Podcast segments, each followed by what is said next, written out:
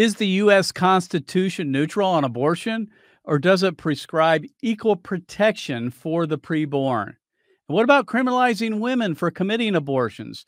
We'll tackle these issues today on The Mark Harrington Show.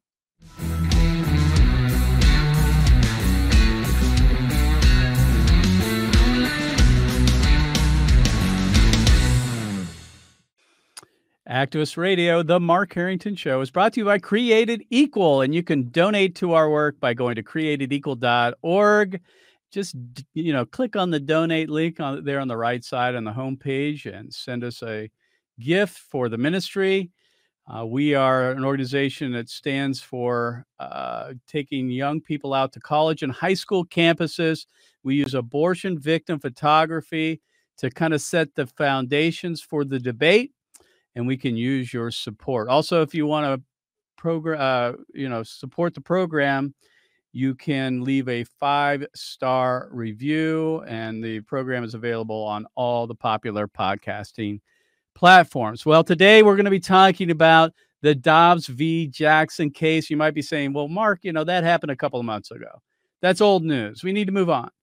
Well, what's important about Dobbs is that I think a lot of people are missing that Dobbs didn't go far enough. And we're going to talk about that today. We're all happy that Roe v. Wade is overturned. In fact, I'm joyful. I'm still celebrating a little bit here and there to, you know, because it was a big deal. Obviously, we've been working for this day for many, many years, and some of us for decades. But if you look at Dobbs, it doesn't go far enough. And a lot of pro lifers don't know that. So we want to talk about that today. In order to do that, I have as my guest Alex Snyder, and she is the CEO for Life Legal Defense Foundation, the people who keep me out of trouble. And we appreciate her being on the program. Thanks for being on the show, Alex. Sure, Mark. Thanks for having me. So let's plunge right in here. I, uh, as as is, is normally my case, uh, the case I read your your periodical here, your publication of Life Legal Defense Foundation that you send out in the mail, and on the front page here, you had a uh, a post, an article entitled "What's Next? The U.S. Constitution protects the unborn, the Fourteenth Amendment, and abortion." And uh, you know, as we were all processing the Dobbs v. Jackson case, we understand that when Justice Alito wrote the opinion for the majority, he basically said that abortion, uh, that that the Constitution is neutral on abortion. It doesn't mention it per se. And the other justices concurred with that. Justice Kavanaugh went as far to say that the Constitution is neither pro life or pro choice. And by doing that, they said, okay, well, the US Supreme Court has no say on abortion. We're going to send it back to the states. And we're all happy about that, of course, because we got it out of the hands of the US Supreme Court, which is a good thing. But the truth be known is the Constitution is not silent on abortion, is it? No, um, not uh, really. I mean, the the we have an inherent right to life. I mean, outside the Constitution, we have an inherent right. that is recognized throughout our Constitution. It's recognized in the preamble of the Constitution, which actually refers to the blessings of liberty to our posterity. So it does mm-hmm. um, it does contemplate already people who are not yet born, and um, and I mean, there's an explicit right to life in the Fifth and Fourteenth Amendments. Right, and you go on to say in this in this piece, um, you talk about the history regarding abortion in America and how, when the Fourteenth Amendment was drafted and ratified, that it was understood that abortion or that the preborn were citizens or or, or persons as we understand it. So, can you talk about that because I think a lot of people miss that part. They say, well, the Constitution doesn't mention it, doesn't mention abortion, doesn't mention the preborn. So, how can the U.S. Constitution protect the preborn? Well, I mean, there are a lot of types of killing that the Constitution doesn't explicitly address, but again, right, it does. Um, it does say that we have a right to life. So we'll say, okay, well, you have a right to life, except for in vehicular manslaughter cases. You don't have a right to life then because the Constitution is silent on vehicular manslaughter. That would be ridiculous, and it's just as right. ridiculous to say that the Constitution does not now or has never protected the right to life for children. That that is categorically untrue every state had laws um, prior to Roe v. Wade and, and going back to a um, couple centuries prohibiting abortion and in some cases um, granting an explicit right to life, uh, right, but a personhood right to um, to the unborn. Alex Snyder is my guest from Life Legal Defense, and uh, we're talking about whether Dobbs v. Jackson went far enough. We understand that it sent it back to the state legislatures, and now we're battling state by state to enact prohibitions against abortion and restrict it severely, which is a good thing. I'm happy for that. But the truth of the matter is, the U.S. Constitution does protect the unborn in the Fourth and Fourteenth and Fifth Amendments, and I think that's lost on a lot of pro-lifers. Uh, so when Dobbs was handed down, I, I mean, I, I, I'm sure you're like me. We were pleased that that happened, but we know the court didn't go far Absolutely. enough. So what do we want to happen now? Because uh, you're saying that the U.S. Constitution does protect the preborn, so the states shouldn't have the right to make laws on abortion. Is that what you're saying? Yes, that's exactly what I'm saying. So um, if you if you take the analogy of slavery, we would not say that we should return slavery to the states. I mean, we've been there already. We fought Mhm. a civil war over that. We've had two constitutional amendments dealing Right. specifically with that with that issue. So we don't say, Mm-hmm. okay, let's see. The right result would be to go back and let um, let states decide who who is a human person that's protected under the law and who is not. And yet, that is exactly what happened with this decision. And I want to be careful and critiquing the decision because, of course, as you said, we're we're elated that the Supreme Court has even gotten this far. But I think it's very telling that Justice Alito, and I know why he had to do it. I mean, he was threading the needle Right. here. Um, Yep. So, I- you know, I, I'm not faulting him really in, in any way. But what he did was uh, say that there is no right to abortion that can be found under the 14th Amendment. But he didn't go so far as to say there's an actual um, right to life for unborn children or preborn children under the same amendment. And that's what I, I would like to see happen. Right. Did Clarence Thomas protection, make that yeah. case? Not exactly. I mean, he has in the past, but not exactly in this decision. I mean, his his whole thing was, look, we shouldn't even have these eh, these um, what are called substantive due process rights at all. And and Mhm. he's been soundly criticized for that because he said, you know, in in other cases involving gay marriage and and um, contraception and things like that, those are all rights that were created that were not actually in, in the Constitution. And he thinks the Supreme Court should focus on those rights that are explicitly in the Constitution, and everything else should be off off limits. The 14th Amendment says this that no state shall deprive any person of life, liberty, or property without due process of law, process of law, nor deny to any person within its jurisdiction the equal protection of the laws. So we understand Harry Blackmun when he wrote that uh, the majority opinion in Roe redefined person in that fifth and 14th amendment to exclude the unborn. What we're saying is that the U.S. Supreme Court should rule that there is an inherent right to life for the preborn in that amendment. Is that what you're saying? Um, that's certainly what I would like to see happen. Do I think that's possible right now? No, because Justice Kavanaugh has made it clear that he would not support such Right. a thing, that he believes that this should be up to people's elected representatives, which, I mean, if his concurring opinion had been the majority opinion, this would be devastating because it means that Congress could just pass a law saying abortion is legal at any stage of pregnancy or beyond That's right. pregnancy, and and that would be that. Um, and that hopefully is That's not what the they wanna outcome do. he intended. Yeah, and that's they- what the U.S. they- I mean, Congress, the or, or at least the done it. Democrats, want to Yeah. do it. Yeah. Yeah, and they they've done it. I mean, thank God for uh, for Joe Manchin, who's who's been able to stop that. But they they've passed the Women's Health um, the women. Uh, the Women's Health Reproduction Act, or whatever it is that would Yeah, codify. Women's Health abortion. Women's Health Protection Act. Yeah. Well, Yeah. you know, I, I've told my friends uh, we should be careful what we ask for. We wanted Roe overturned. It was overturned. We're happy about that. But now we've got this battle state by state, which is going to, in my opinion, be almost diff- more difficult than possibly what we had in the Roe regime. I'm not saying I'm glad we should have stayed in that situation, but right. we have this patchwork now across the country, and it's going to be difficult in states like California, for example. And we're fighting a, an, an amendment possibly in Michigan, and we're going to see this happening all across the country. and I'm concerned about our ability to defeat these things. Uh, the quote, one of the quotes from Mm-hmm. your article here in your um, in your periodical that you send out, which I thought was very profound, is this: It's incoherent that a living human being would be worthy of protection in one state and treated as nothing more than medical waste in another. I think that is so so right. In one state, you're going to say, you know, the the unborn are protected, and next state they cross over the border and they're not.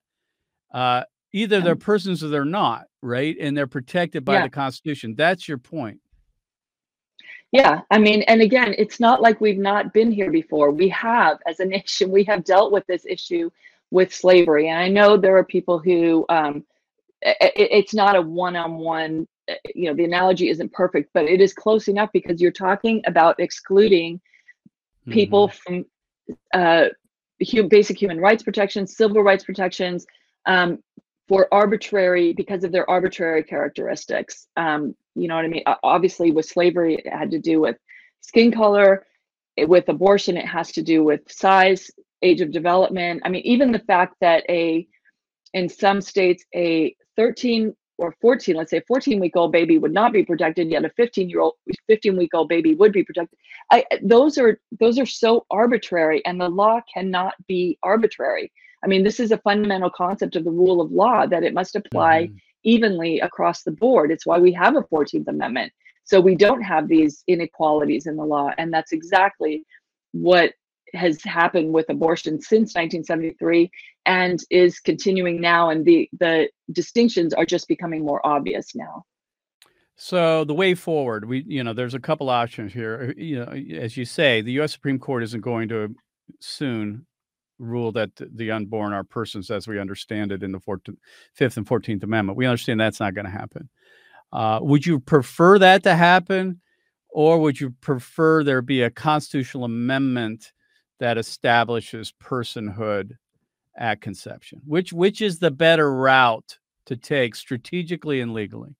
Constitution. I mean, I think an amendment is uh, if if you could get an amendment, I think an amendment is is more secure. Um, Aren't certainly, you and then would tacitly admitting that the Constitution is deficient on that subject by doing you know that? that is a good that's a good point. That is a good point. But I think I mean, just like with the Fourteenth Amendment, I don't think we admitted that the Constitution was deficient. We just clarified that this is in fact what the Constitution says. I mean, that's what every amendment has done is clarified what the Constitution has said. Now, Supreme Court cases do that too, but they can be overturned, as we know. So um, I think again, a, an amendment is a more secure way to go.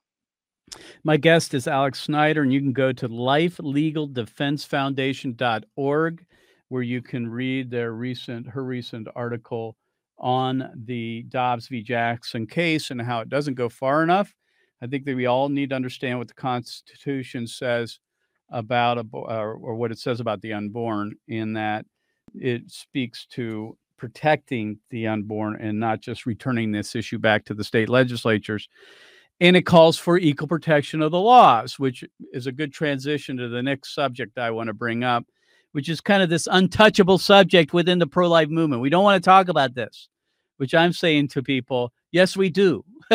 we can't avoid it.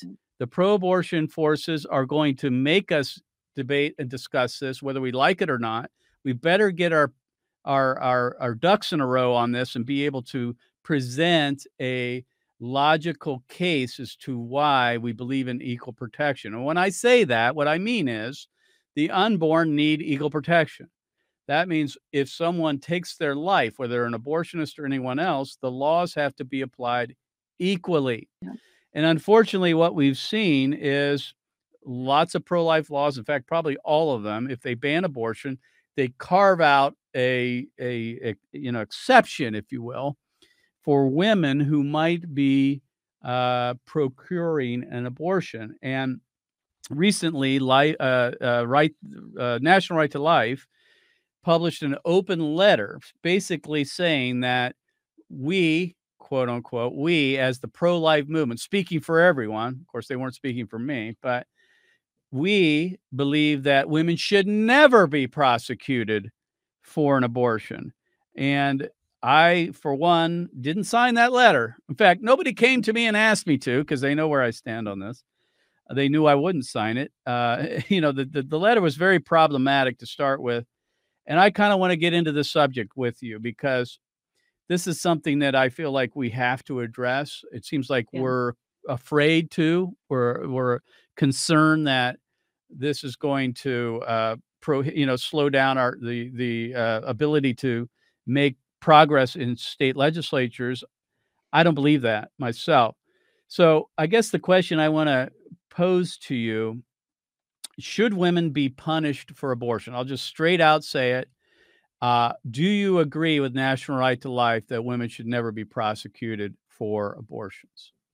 I do not agree that women should never be prosecuted. I mean, I think we can talk about what that looks like, what kind of penalties, civil penalties, criminal criminal, criminal penalties, penalties, and a lot of that will depend on um, what the law is concerning um, killing of unborn children in other contexts. So, mm-hmm. if um, you know, if a if a law considers that a feticide and has um, and that's what a lot of done a lot of laws have done historically is considered that a feticide and had lesser punishments than let's say for um, uh, killing a child after birth for example so but i do not believe that women should categorically be exempt or as that letter um, that you mentioned stated that it is it is not pro-life to say that women should in some cases be um, in some way uh, penalized for it's not penalized for abortion. We have to remember there are laws that prohibit abortion. So what we're saying is that women should not be penalized for violating the laws already in place against abortion. So and again, going back to the rule of law, it's a basic principle of the rule of law that laws be applied evenly to mm-hmm. everyone. And right. in this case, you are excluding, in some cases, the only um, the only perpetrator of that crime and you're excluding that individual from uh, from penalties under the law. Yeah, and, and going back to this open letter by National Right to Life, and the thing that I many things I disagreed with, but first of all, it was overly broad. It kind of had this absolutist position that the entire pro-life movement, everybody within it, agrees with them that there should never be a prosecution for abortion uh, for women that commit men, uh, commit them. Uh, it didn't take into effect uh, into effect that um, reasonable people can disagree. uh, yeah. Uh, I think I'm a reasonable person. I can disagree and do it without being disagreeable. Uh, it was like this is the end of the story. No more comment. Goodbye. You know, and I didn't like that. And it also relied on decades old data. Uh, this yeah. is a position the pro life movement has taken historically throughout the decades. I get it. I understand it in order to try to get these uh, these le- this legislation legislation passed in state legislatures. I get it pragmatically, but now it's post Roe. Now things have changed. Isn't it time we go back and review some of this data? Because I think a lot of it's we're relying on a lot of old information. I think it's time to to take a second look at this. Yeah, I mean, and the other thing too is okay, so just even in terms of how people look at their own abortions and i will admit i am post abortive so i and i'm not saying so i don't want to exclude myself and say i've never had an abortion and so i don't know what it would be like or I, I do know what it would be like. I wish it had been illegal and i wish those laws had applied to me at that time because i would not have hmm. had an abortion. Or it would be much it would have been much more difficult for me to do so. So but the the letter does not address a couple of things. One is that it refers to women um, who have had abortions or who are seeking abortions as victims of the pro-life right. or the pro-abortion movement or victims of roe i find that frankly really patronizing like shockingly patronizing and offensive because I, I even when I was choosing my abortion, I did not consider myself a victim of anything. Um, it was a choice that mm-hmm. I had made. I was very young, even at that age. I knew what I was doing. I, I, I regretted it very soon afterwards, and still to this day, profoundly, profoundly regret my my decision. So I, I want to make that clear. But I was not a victim, and I think to to refer to women in that language, I think is taking us back. I mean, way back. Um, yeah. And, and well, I can so tell you this: feminists on college campuses, you bring that up, and you say that they're victims if they had an abortion. Uh, believe me, you're going to get you're going to get hammered for that. We, yeah. I mean, they don't they don't view themselves that way. Most of them, ninety nine percent of them view themselves that way.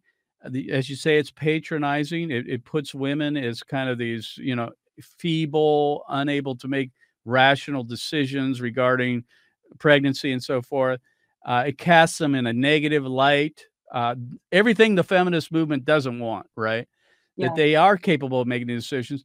And now we have people shouting their abortions who are happy about it, think it's the best thing that ever happened to them. Uh, things have changed. They're not what they yeah. used to be. And, and yeah. so I think it's it's the wrong messaging. And believe me, you will get shouted down at a college campus if you say women are victims. I know yeah, it. I mean, it, it because I it have, implies we have no. Yeah, well, it implies we have no moral agency. I mean, and that's just. In, I, I think that's just absurd. I mean, the other thing, even from a spiritual perspective, if you call somebody mm-hmm. a victim, you are saying right. that they don't need forgiveness, they don't need heal. I mean, well, you could say they need healing, but it's a different kind of healing than the healing mm-hmm. that people need from abortion. And again, I speak from my own experience um, and the experience of, you know, many, many women. Um, I used to do post-abortion um, ministry. I used to be the director of the pregnancy center. I did post-abortion ministry, led post-abortion ministry there. And um, and if you tell women they're victims, they're not going to know that they need forgiveness. They're not. They're not going to be able to move on from that decision. And I think that's really damaging. I agree. And the law is a teacher, as we know. Uh, yes. When the law yeah. says abortion is illegal, if the law says it's homicide, women, some, will see that and say, well, I shouldn't get an abortion now because I believe the law is reflecting morality in some way, right?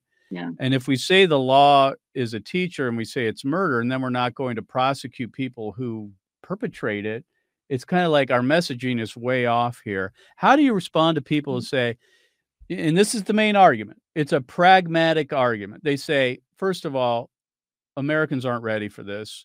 Uh, the pro abortion side will use this as a club to beat us over the head. They'll say, you want to throw women in jail uh, and, and, so forth. And we're going to lose the argument. And therefore, we're not going to get these uh, pieces of legislation passed that have equal protection in them. And I think 20 years ago, we could say, well, we want to prosecute the abortionists because 90% of all abortions were performed surgically, right? Yeah. Now, uh, and even I think it was in 2003, only 5% of all abortions were chemical abortions. Uh, things have changed a whole lot now. I mean, over 50% yeah, yeah. Of, of, abortions are done by uh, uh, pill, right? And a lot of times the women will order these online. They might get them mailed to them or they have to go to a uh, pharmacy to pick them up. They'd never meet the abortionist in person. In fact, they they might do it over a Zoom call. Might not even be a doctor. Might not be a medical person that with a you know with the with the doctors with a degree. And so now the the abortionist is even cut out of the equation almost entirely. Yeah. Let me let me read this quote. This is from Clarke Forsythe. I respect Clarke a whole lot. He's a brilliant mind when yeah. it comes to a lot of this stuff. He says this prosecuting women is counterproductive, and this gets to the pragmatism of the thing, to the goal of effective enforcement of the law against abortionists. That may have been the case 20 years ago, but I don't think that's the case today. I appreciate you being on the program, friends. I want you to go to um, Alex's website there at Life Legal Defense. And uh, the website is lifelegaldefensefoundation.org, lifelegaldefensefoundation.org. And I really encourage you to read the article that she wrote here on Dobbs and how it doesn't go far enough. And there's also a discussion about equal protection in here as well. And if possible, fund them, send them a check. They deserve it. Uh, they keep us out of trouble and help us with some of the legal issues that we often encounter as we go out onto the public streets and the sidewalks and the college campuses across America. So thank you, Alex, for being on the program.